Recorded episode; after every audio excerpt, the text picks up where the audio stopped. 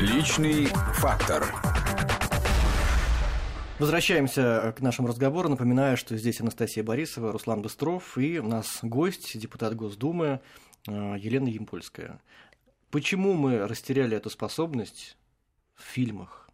Ну, хотя бы в фильмах, раз уж мы о нем говорим, мы доносить простые эту, вещи. Мы растеряли эту способность жизни, Руслан, ведь отдельно ничего не бывает. Ну почему? Я не, не из тех, кто идеализирует советские времена. Да, я выросла в это время и никогда не брошу камень в ту страну, которая меня воспитала. Но при этом я трезвомыслящий человек, и я прекрасно понимаю, что пропасть между тем, что говорилось, и тем, что происходило, становилась все шире и шире. И, собственно, на мой взгляд, в эту пропасть и ухнула эта великая страна. Не потому, что ее США со стороны развалили или еще какой-то был заговор мировых элит. Не поэтому. Идите попробуйте, развалите ваш дом, вашу семью, если у вас там все хорошо. И очень легко развалить, если гниль уже внутри. Гниль была внутри. И, к сожалению, ну, а этим просто воспользовались. И даже винить за это нельзя. Это нормально. Это, это геополитика. Да? Так вот, мы, к сожалению, но, но все-таки были вещи, которые проговаривались и которые на государственном уровне считались правильными. И очень многие из нас выросли, продолжая верить, что это правильно. Наверное, как-то иначе гости из будущего влияло там, скажем, на девочку Женю Васильеву, которая росла тоже в то же время, да, предположим. Но, на, но она нас повлияла, и не только гости из будущего. Какие это правильные вещи? Ну, это какие-то простейшие вещи, Настя, что есть в жизни что-то дороже, чем деньги, что в жизни есть честь, совесть. Ну, ну, мы все прекрасно понимаем, да, о чем мы говорим. Это все в 90-е годы было порушено, причем не как-то э, стыдливо порушено или спрятано. Нет, это было порушено открыто. Вы меня простите, но мы до сих пор э, каждый день практически ведь нас формирует не только произведение искусства. 90, для 90% людей в нашей стране, наших с вами сограждан, культура – это в первую очередь то, что они получают с телеэкрана. А с телеэкрана, помимо э, идиотских сериалов, помимо чудовищных юмористических передач и так далее, они в том числе без конца получают рекламу.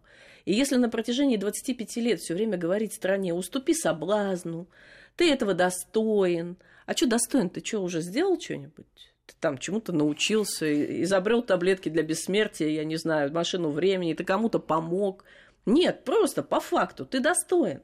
Отними у другого, забери себе, возьми от жизни все. Так вот они носятся. Какие претензии-то, я не понимаю, гонщикам на Геленвагене? У вас же до недавнего, до недавнего времени был инструмент в руках, газета «Культура». Да, вы сейчас нам пояснили до эфира, что вы вынуждены уйти ну, с поста Глафреда по закону. А, да, по закону. Но да, у вас я, был я этот не инструмент, сделать такие, такой же фильм «Гости из будущего», образно говоря. У вас это в удавалось? Газете? Ну, образно говоря, сделать некий ориентир, да? Э, вам это удавалось? Ну, Руслан, мне за свою газету не стыдно ни за один выпуск, абсолютно. Я считаю, что да.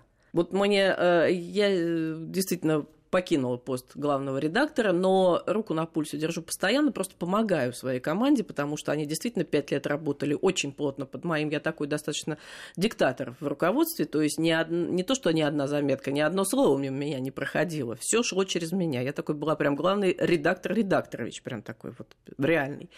Поэтому они немножко растерялись, конечно, когда возник вот этот новый сюжет в моей жизни, этот зигзаг с Думой. И я до сих пор им помогаю, естественно. Ни один выпуск номера, в общем, без меня не проходит. Я нахожу эти несколько часов в неделю, чтобы все посмотреть. Ну, уже теперь наискосок, конечно. А, и когда мне э, вчера моя сотрудница рассказывает, что 90 лет исполняется замечательной актрисе Арининой, и я, говорит, ей позвонила, и она сказала, ой, нет, вы знаете, деточка, я не даю сейчас никому интервью, ну что вы, у меня нет никаких сил. Какая газета, еще раз скажите? Она говорит, культура. Она говорит, культура. Ой, какая газета у вас, какая газета. Меня союз кинематографистов подписал, боже Приходите, деточка, приходите. Э, она мне позвонила, Лена, Лена, это так приятно слышать, это так приятно слышать, да. И журнал у нас, между прочим, Но еще. есть вещи, да. которые, наверное, вам неприятно слышать, потому что было очень много критики, особенно когда вы возглавили газету в 2011 году. Ушли оттуда многие сотрудники да, со скандалом. Руслан, я не, понимаете, вообще не подхожу к вопросу, приятно слышать или неприятно слышать. Ну, это наша работа. Все, кто находится хоть сколько-нибудь в медийном поле, все должны терпеливо переносить то, что о них говорят, или нетерпеливо переносить, подавать в суд там и так далее. В одиннадцатом году мы пришли в газету, которой не было. К тому моменту она уже два месяца как благополучно почила в Бозе и перестала выходить. Люди, по-моему, полгода или чуть больше не получали ни копейки зарплаты, при том, что зарплаты у них были совсем прям низкие. Мы решили дать возможность всем остаться, попробовать себя в новом качестве и даже заплатили им долги за прежнее руководство, чего вообще делать были не должны. А, ну вот, э, так сказать, часть людей отблагодарила нас таким оригинальным образом, устроив скандалы, устроив потасовки, устроив рассказы о том, что Импольская создает диктаторскую какую-то газету, э, где очень много было нельзя. А ничего, что в старой газете «Культура» нельзя было упоминать, например, Ильина. Нельзя. Про Шмелева, моего любимого писателя, нельзя было писать. Ну, нельзя. Это не было в ее формате. Ну, тогда, значит, одно не было в формате. Потом что-то другое стало не в формате. А вот сейчас у нас вообще-то практически все в формате. И я вчера встречалась э, с Алексеем Зверевым, моим недавно еще первым замом, а теперь главным редактором газеты «Культура», у которого, я надеюсь, все получится. Так сказать, он встанет на крыло и поведет ее куда-то дальше туда, куда я не смогла довести. И мы с ним обсуждали этот вопрос. Я говорю, Леша, э, на мой взгляд, закончилось сейчас противостояние между патриотическими и либеральными силами. То, что пять лет назад было очень остро, сейчас уже уходит на периферию повестки. Безусловно, патри... вот в моем представлении, патриотические силы в России победили – Желание стереть всех с лица земли, убрать не только из мейнстрима, но и с обочины, но это кровожадное желание, оно не должно быть свойственно нормальному патриоту. Все нормально. Патриотические силы в России победили, особенно, конечно, 2014 год в это внес грандиозный вклад. Для меня это так, во всяком случае. Может быть, я заблуждаюсь, но мне так кажется. А, поэтому сейчас не надо э, уже на баррикадах нет необходимости, садите с них, начинайте договариваться с людьми, потому что человек не бывает только хорошим или только плохим. Нас этому учил еще, как известно, Настя, Михаил перед Чехов. Эфиром, да, видел объявление о вакансии. Да-да-да, в... не, не перед эфиром, но некоторое время назад, когда вы еще возглавляли газету, угу. попадались объявления о вакансиях, и среди прочих требований э, значилось э, к журналисту, да, к соискателю, э, стойкие патриотические убеждения. Да, очень правильно. Я считаю, что это абсолютно правильно. Вы знаете, это так такая тоже санитарная норма для нынешних журналистов, потому что меня очень удивляет. Я лично так никогда не работала. Люди приходят наниматься на работу, не понимая куда. У нас неоднократно так было. То есть человек приходит, он даже не дает себе труда, ладно, бумажную версию открыть, ну хотя бы сайт, ты посмотри сайт и определись, тебе это близко. А что вы в это понятие вкладываете? Что такое стойкие патриотические убеждения это для вас? Это просто пророссийские убеждения, будем так говорить. Это, это какой-то набор, вы как мы меня спросили, а что такое хорошо, что такое плохо. Это вот примерно то же самое. Это интерес к, России, к родной российской культуре. Прежде я же не говорю отсутствие интереса к западной. Я говорю о том, что приоритетом нашим является родная культура. Приоритетом являются родные традиции.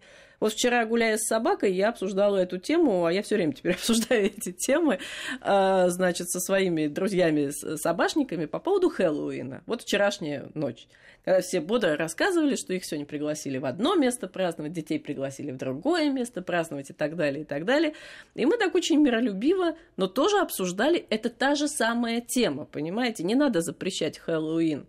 Но что ж про наши-то собственные праздники -то, э, ничего мы не знаем.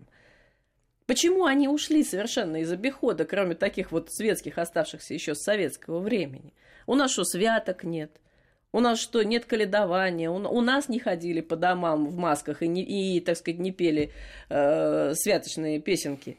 И, так сказать, не просили сладости дети. Все это было, но почему-то это никого не интересует. А вот тыква с огоньком внутри почему-то интересует всех. Ну, наверное, потому что тыкву очень хорошо маркетологи продают.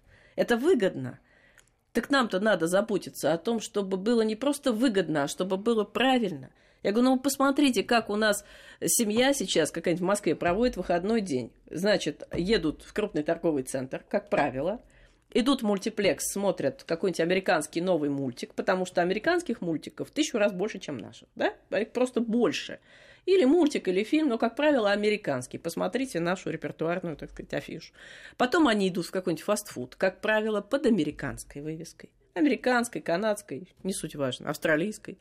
Потом они покупают ребенку какого-нибудь монстра в отделе игрушек, который изображает опять э, некое заокеанское там какое-то произведение фантазии, еще изготовленное где-нибудь в Гонконге. И после этого они идут да. И я, вы меня простите, а у этого ребенка где родина-то? Потому что вот эта вот культура, вот эта родина.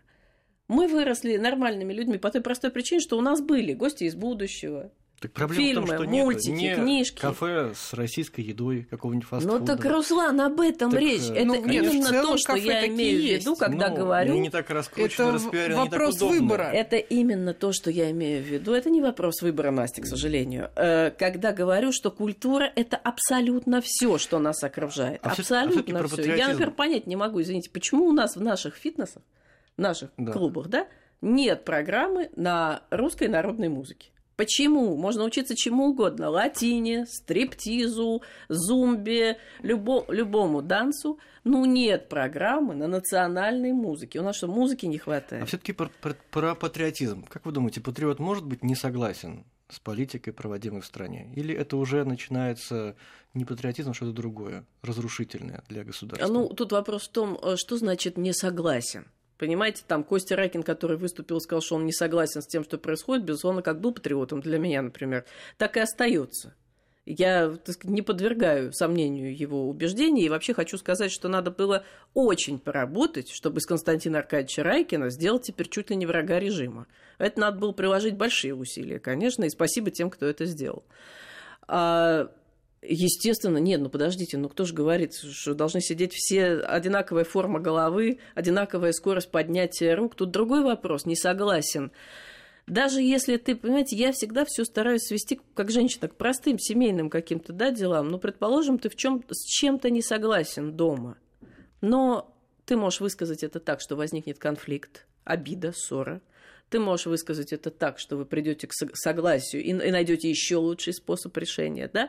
Есть масса всяких нюансов дальше. При условии, что другие члены семьи настроены на диалог и хотят слышать то, что ты говоришь. Э, В принципе, да, но я не знаю, мне-то кажется, что у нас настроена власть на диалог. Отлично, мы сейчас еще одну паузу сделаем и вернемся. Личный фактор.